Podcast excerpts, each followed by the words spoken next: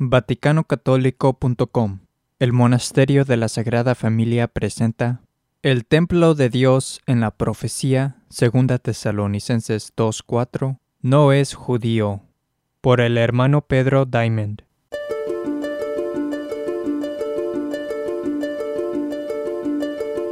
En 2 Tesalonicenses 2.4, hablando de la apostasía del fin de los tiempos, San Pablo dice que el hombre del pecado va a sentarse él mismo en el templo de Dios, manifestándose a sí mismo que es Dios. Este video mostrará qué es el templo de Dios mencionado en la profecía de 2 Tesalonicenses 2.4 y definitivamente qué no lo es. Las opiniones falsas sobre el tema se deben a los errores masivos en comprender las profecías del Nuevo Testamento como también por adoptar teorías absurdas sobre el fin de los tiempos y otros errores doctrinales significativos. Este asunto es de suma importancia. En primer lugar, el templo de Dios en la profecía de 2 Tesalonicenses 2.4 ciertamente no es la reconstrucción del templo de Jerusalén ni tampoco la de un templo judío, pues ese no sería para nada el templo de Dios. Tristemente muchos protestantes e incluso algunas personas descarriadas que reclaman ser católicas han adoptado la posición de que el hombre del pecado va a sentarse en un templo reconstruido de Jerusalén. Pero esa posición es evidentemente falsa, ilógica y no bíblica. La Iglesia de Cristo es el Israel de Dios. Gálatas 6:16. Las ceremonias, los sacrificios y ritos del judaísmo y de la antigua ley fueron, antes de la venida de Jesucristo, signos que apuntaban hacia Él, pero después de su venida, y estaban presentes lo que significaban tales cosas, esas ceremonias cesaron y fueron reemplazadas con los sacramentos del Nuevo Testamento. La destrucción del templo en el año 70 después de Cristo fue la señal definitiva de que el judaísmo, junto con sus sacrificios, ceremonias y ritos, está muerto y enterrado y que ha sido reemplazado por la Iglesia de Jesucristo. Como lo enseña dogmáticamente la Iglesia Católica, observar o practicar los ritos del Antiguo Testamento después de la promulgación del Evangelio es un pecado mortal. Santo Tomás de Aquino explicó correctamente que las ceremonias de la antigua ley significaban que las personas estaban esperando la venida del Mesías. Por lo tanto, observar ahora las ceremonias del Antiguo Testamento después de que Jesucristo ha venido y el Evangelio ha sido promulgado, es pretender que el Mesías aún no ha venido ni cumplido lo que significaban esas ceremonias, y eso es herejía y blasfemia. Observar el judaísmo o la antigua ley ahora es negar en la práctica que Jesucristo es el Mesías. Por eso es gravemente pecaminoso practicar el judaísmo u observar las ceremonias de la antigua ley después de la promulgación del Evangelio. También es la razón por la cual ningún templo reconstruido dedicado a tales ritos muertos sería el templo de Dios. Por lo tanto, el templo de Dios, donde se sienta el hombre del pecado, ciertamente no es un templo reconstruido de Jerusalén o un templo judío. La falsa posición de que el templo de Dios será un templo judío reconstruido se conecta típicamente a la falsa doctrina de que los judíos, en el periodo del Nuevo Testamento, son el pueblo de Dios o que su religión es, entre comillas, de Dios. Y eso es completamente erróneo. De hecho, esto es herejía, una herejía sostenida ampliamente en nuestros días. Pero la Biblia es muy clara. Los verdaderos cristianos, no los judíos incrédulos, son Israel y el pueblo de Dios. Primera Pedro 2.9 destruye la noción de que cualquier otro grupo aparte de la Iglesia es el pueblo de Dios, cuando habla de los verdaderos cristianos. Cito, Pero vosotros sois un linaje escogido, un sacerdocio real, una nación santa, un pueblo conquistado. Como podemos ver, los cristianos, no los judíos, son el linaje escogido, el pueblo de Dios. Colosenses 3.12 expone la misma verdad. De hecho, cada vez que se usa el término elegido en el Nuevo Testamento, se refiere a Jesucristo o a los cristianos. Nunca se refiere a los judíos o a una raza física en específico. los elegidos de Dios no son aquellos que han descendido biológicamente de Abraham o que se unieron a aquellos descendidos biológicos, sino que son aquellos que han sido regenerados espiritualmente en Cristo y guardan su verdadera fe. Gálatas 3:16 nos informa que las promesas fueron hechas a Abraham y a su descendiente, y que el descendiente de Abraham no son muchos, sino uno, el cual es Cristo. Gálatas 3:29 nos dice luego que si sois de Cristo, sois descendientes de Abraham. Esa es la enseñanza infalible de la Escritura sobre la descendencia de Abraham. No podría ser más clara. También es por eso que, en Hechos 3:23, San Pedro, hablando de Jesucristo, verdadero Dios y verdadero hombre, dice, y toda alma que no escuchare a aquel profeta será excluida de su pueblo. La Biblia enseña que los judíos que no aceptan a Jesucristo serán excluidos del pueblo de Dios. Por ende, cualquier casa o templo que ellos construyeran no sería el templo de Dios. Hay abundante evidencia adicional en la escritura que podría ser citada para probar aún más que los cristianos, no los judíos, son Israel y el pueblo de Dios. Ya que estamos discutiendo el término templo de Dios en la profecía de 2 Tesalonicenses 2.4, debería hacerse hincapié en que varios comentaristas han señalado que en sus epístolas, incluyendo primera y segunda Tesalonicenses, San Pablo apropia los términos que originalmente habían sido reservados para Israel y se los asigna a la Iglesia. San Pablo enseña que la Iglesia ha tomado la posición de Israel. Muchos pasajes prueban que los que están fuera de Jesucristo y de su iglesia no son de Dios, no son Israel y no tienen parte con Él. Necesitan ser convertidos a la verdadera fe de Cristo para formar parte del Israel de Dios. Por consiguiente, cualquier templo no cristiano o templo judío que sea construido en Jerusalén, incluyendo alguno que se proponga ser la restauración del antiguo templo, no sería el templo de Dios, solo sería otro templo del demonio dedicado a una falsa religión. Es por eso que los intentos de reconstruir el templo de Jerusalén han fallado e incluso han sido impedidos por eventos milagrosos. Considérese, por ejemplo, el intento hecho en el año 363 por el emperador romano Juliano el Apóstata, Muchas personas no están familiarizadas con los eventos milagrosos que detuvieron el esfuerzo de reconstruir el Templo de Jerusalén, aunque estos eventos eran bien conocidos en la iglesia primitiva.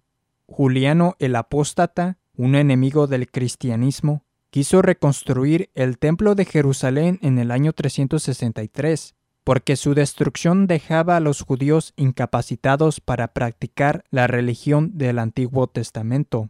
La obliteración de su templo, en consonancia con la vida y las profecías de Jesucristo, era una prueba divina de que el Mesías había llegado y de que el cristianismo había reemplazado al judaísmo. Bueno, es un hecho, confirmado por varias fuentes, que cuando los hombres de Juliano estaban trabajando para reconstruir el templo, estallaron milagrosamente globos de fuego en la zona, la tierra se sacudió aparecieron cruces en la ropa de los hombres y murieron personas, provocando el abandono de todo ese esfuerzo. Esto no es una mera leyenda, es un hecho histórico bien documentado. Estos eventos milagrosos y extraordinarios que impidieron la reconstrucción del Templo de Jerusalén fueron registrados por San Gregorio Nacianceno, San Ambrosio, San Juan Crisóstomo, por Sócrates y Sosomeno, que fueron historiadores de la Iglesia primitiva, entre otros. Incluso fueron confirmados por el historiador pagano Amiano Marcelino, un amigo de Juliano el Apóstata. Él declaró repentinamente formidable erupción de globos de fuego, que brotaron uno tras otro de los mismos cimientos del edificio, o sea, el templo. Hizo el paraje inaccesible a los trabajadores, después de haber perecido muchos de ellos. Y renovándose el prodigio del fuego, Siempre que volvían al trabajo, fue necesario renunciar a la empresa. Estos eventos extraordinarios que detuvieron la construcción del templo fueron muy bien documentados, tanto que San Ambrosio los usó como argumento en su carta al emperador Graciano en 380. Él no hubiera hecho eso si no hubiese tenido hechos bien establecidos. Los eventos milagrosos por los cuales Dios intervino para impedir la reconstrucción del Templo de Jerusalén son otra señal poderosa de que el Templo de Dios del Nuevo Testamento, en la profecía del fin de los tiempos, no es una reconstrucción del Templo de Jerusalén. Incluso si uno otorgara, para el bien del argumento, que Dios permitiera que se completara una estructura que pretendiera ser una restauración del Templo de Jerusalén, los hechos que hemos cubierto demuestran que tal estructura no sería ciertamente el templo de Dios, sino el templo de una falsa religión. Es por eso que en el siglo IV San Juan Crisóstomo, doctor de la Iglesia, describió correctamente a las sinagogas judías en el periodo del Nuevo Testamento no como casas de Dios, sino como alojamientos de demonios. Él consideraba las sinagogas como siendo casas de demonios y dijo que merecen menos honores que una taberna.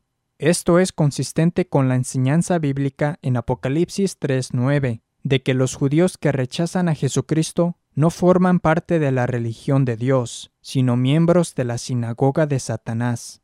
Así como otros que están fuera de la iglesia, ellos necesitan convertirse a la verdadera fe de Cristo para salvarse. El significado de Apocalipsis 3.9 es que los judíos que rechazan a Jesucristo no son verdaderos judíos o judeanos. Ellos no son Israel, porque únicamente los verdaderos cristianos son Israel. Los judíos incrédulos forman parte de la sinagoga de Satanás. Solo aquellos que pertenecen a Cristo son la descendencia de Abraham. Por lo tanto, suponer que el templo de Dios en 2 Tesalonicenses 2.4 será un templo judío en realidad es equiparar un alojamiento de demonios y la sinagoga de Satanás con lo que es de Dios. Por supuesto, esto es completamente erróneo. Otra prueba de que el templo de Dios mencionado en 2 Tesalonicenses 2.4 no tiene nada que ver con el judaísmo se halla al considerar el significado de templo de Dios en las epístolas de San Pablo. Incluso cuando el templo de Jerusalén todavía estaba en pie, San Pablo les dejó claro a los corintios que los cristianos habían reemplazado el templo de Jerusalén por el templo de Dios. Por ejemplo, ¿no sabéis acaso que sois templo de Dios? Porque santo es el templo de Dios que sois vosotros. 1 Corintios 3, 16 a 17. Y ¿qué concordia entre Cristo y Belial? ¿O qué comunión puede tener el que cree con el que no cree? ¿Y qué transacción entre el templo de Dios y los ídolos? Pues templo del Dios vivo somos nosotros. 2 Corintios 6, 15 a 16. Según el Nuevo Testamento, los verdaderos cristianos son el templo de Dios. La Iglesia de Cristo ha heredado la posición de Israel y reemplazó el templo del Antiguo Testamento, que fue destruido hace casi dos mil años como una señal divina del traslado de todas las cosas del judaísmo del Antiguo Testamento a la Iglesia de Cristo. De hecho, la frase templo de Dios es usada por San Pablo cuatro veces, además de la de 2 Tesalonicenses 2.4. En cada caso, él se refiere a la Iglesia. La identificación de la Iglesia como el templo de Dios se halla repetidamente en el Nuevo Testamento, incluyendo el libro de Efesios y Primera Pedro. El templo de Dios en 2 Tesalonicenses 2.4 no es un reconstruido templo de Jerusalén. Por otra parte, el templo de Dios no es en definitiva un templo construido por el hombre del pecado o el anticristo, pues entonces sería su propio templo. En ese caso sería un Naas Diabalu, un templo del diablo, y no Ha Naas Theu, el templo de Dios. De hecho, en 2 Tesalonicenses 2.4, el artículo definitivo, es decir, la palabra que significa él, se halla en dos lugares, antes de la palabra templo y antes de la palabra Dios, por lo que una traducción muy literal de la frase griega sería que el hombre del pecado se sentará él mismo en el templo de el Dios, o bien el templo del Dios. Por tanto, el templo referido en la profecía que es el templo del Dios, no es un templo construido por el hombre del pecado o el anticristo. No, El templo de Dios se refiere a la iglesia de Jesucristo. Como la profecía de 2 Tesalonicenses 2.4 dice que el hombre del pecado va a sentarse en el templo de Dios, y por supuesto es imposible que alguien se siente físicamente en la entidad espiritual de la iglesia, la profecía indica que el hombre del pecado va a sentarse en la principal estructura física de la iglesia de Jesucristo. Él va a sentarse en un edificio que ha sido conocido y podría considerarse correctamente como el templo universal del cristianismo. Las profecías como estas sobre el templo de Dios, claro que no podrían tener ningún cumplimiento en un mundo donde se imagina al protestantismo como siendo el cristianismo, ya que los no católicos que reclaman ser cristianos no tienen ningún templo de Dios universalmente reconocible. Para ellos, nada se destaca como un templo cristiano de Dios universalmente reconocido en donde el hombre del pecado podría sentarse. Es por eso que muchos de ellos, en desesperación, han optado por la idea patentemente falsa de un reconstruido templo de Jerusalén.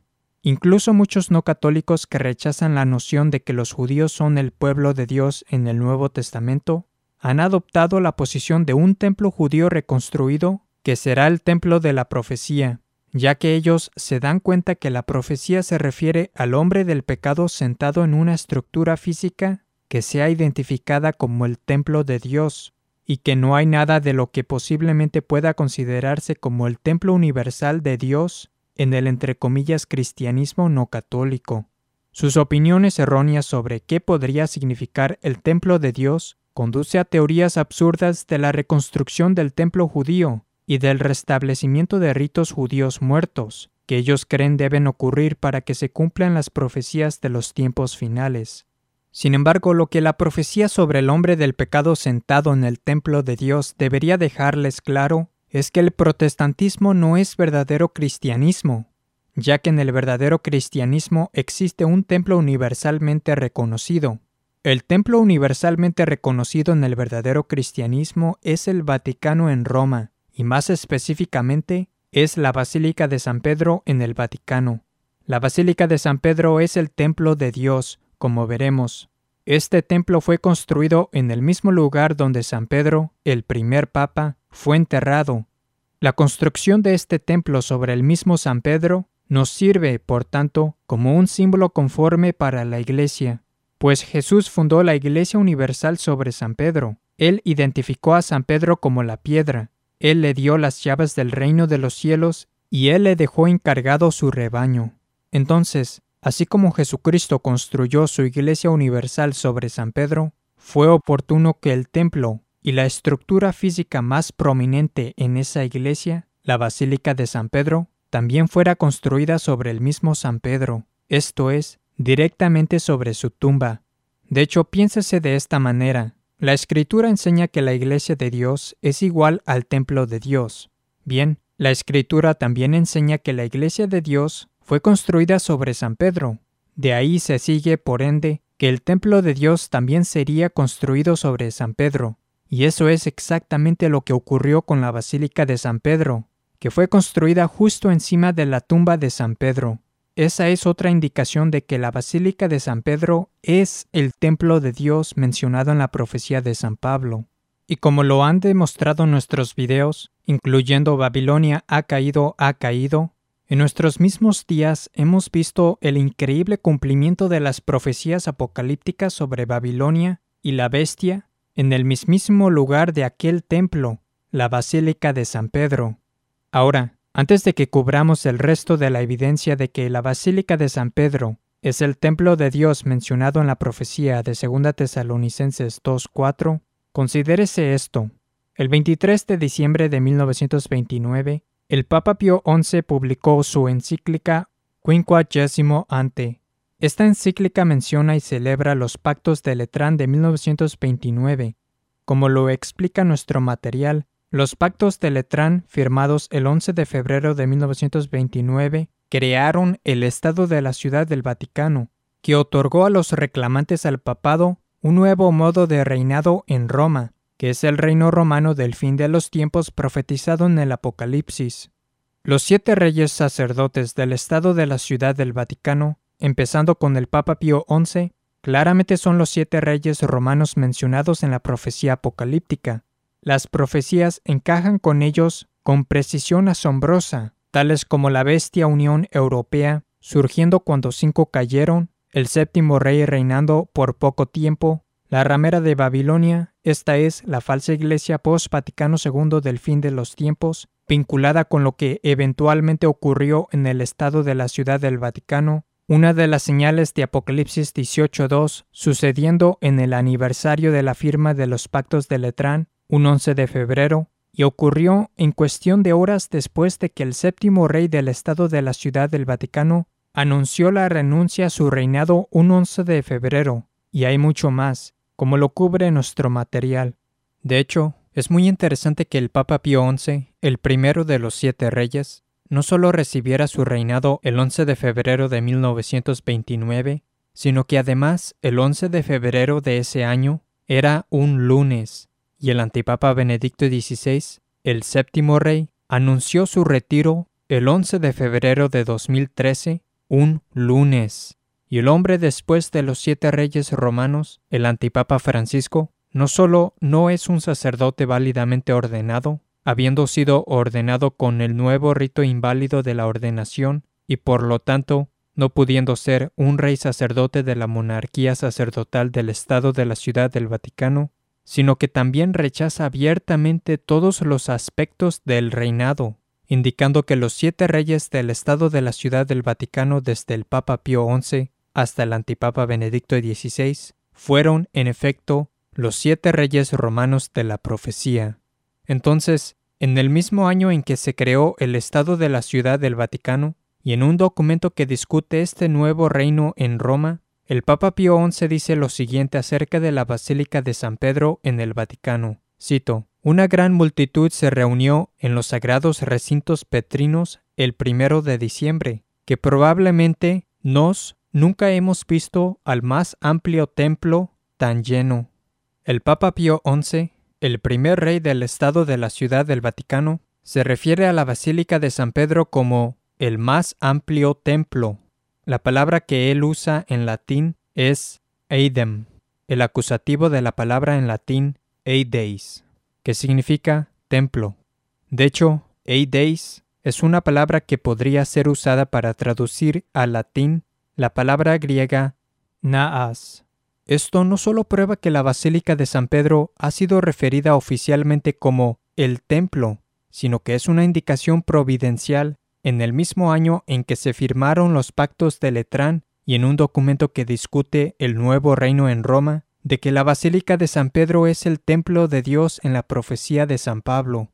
Es por eso que, en nuestros días, las profecías apocalípticas se han cumplido en ese mismo lugar. Por ejemplo, Apocalipsis 18.2 profetiza que Babilonia la Grande caerá y se hará la prisión de toda ave y bestia inmunda.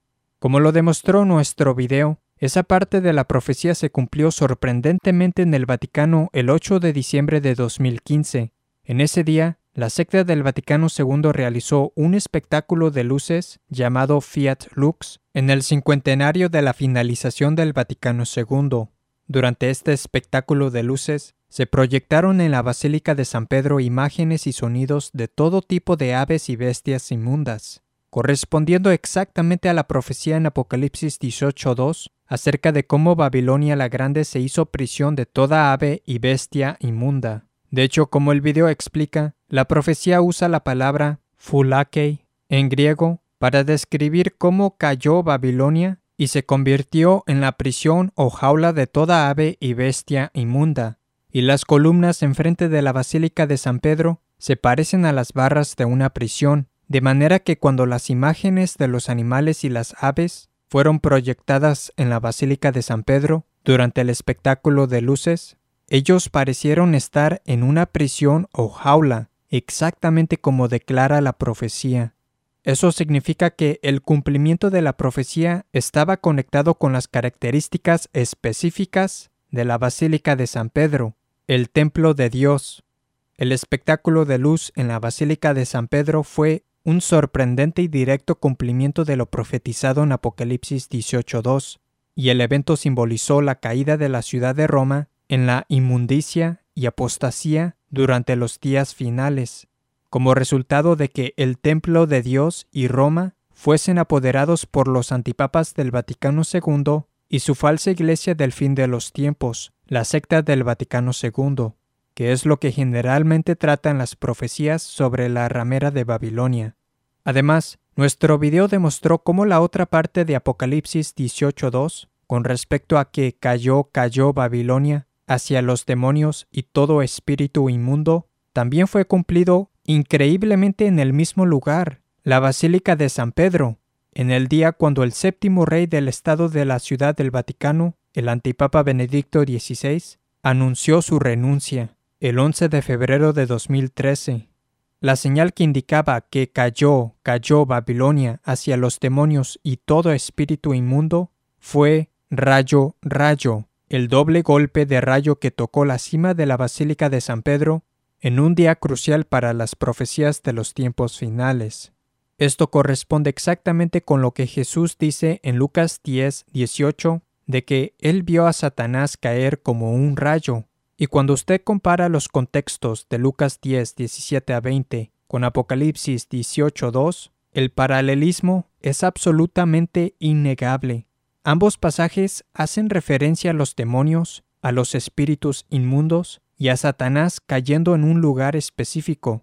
Lucas 10, 18 nos dice que la señal de que Satanás cayó una vez fue como un rayo. Tiene perfecto sentido entonces que la señal de que cayó, cayó Babilonia hacia los demonios y todo espíritu inmundo, en otras palabras, de que Satanás cayó dos veces, una en la forma de demonios y otra en la forma de todo espíritu inmundo, fuese rayo, rayo.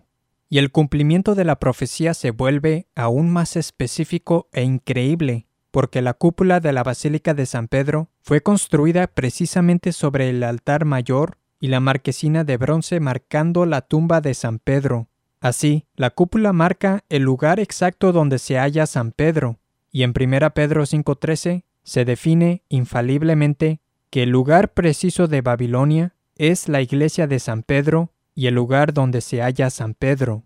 Por lo tanto, cuando rayo o rayo golpearon la cima de la cúpula de la Basílica de San Pedro, cumpliendo la profecía con respecto a que cayó, cayó Babilonia hacia los demonios y todo espíritu inmundo, ellos estaban golpeando el lugar exacto con precisión milimétrica, la tumba de San Pedro, el lugar preciso de Babilonia según la escritura.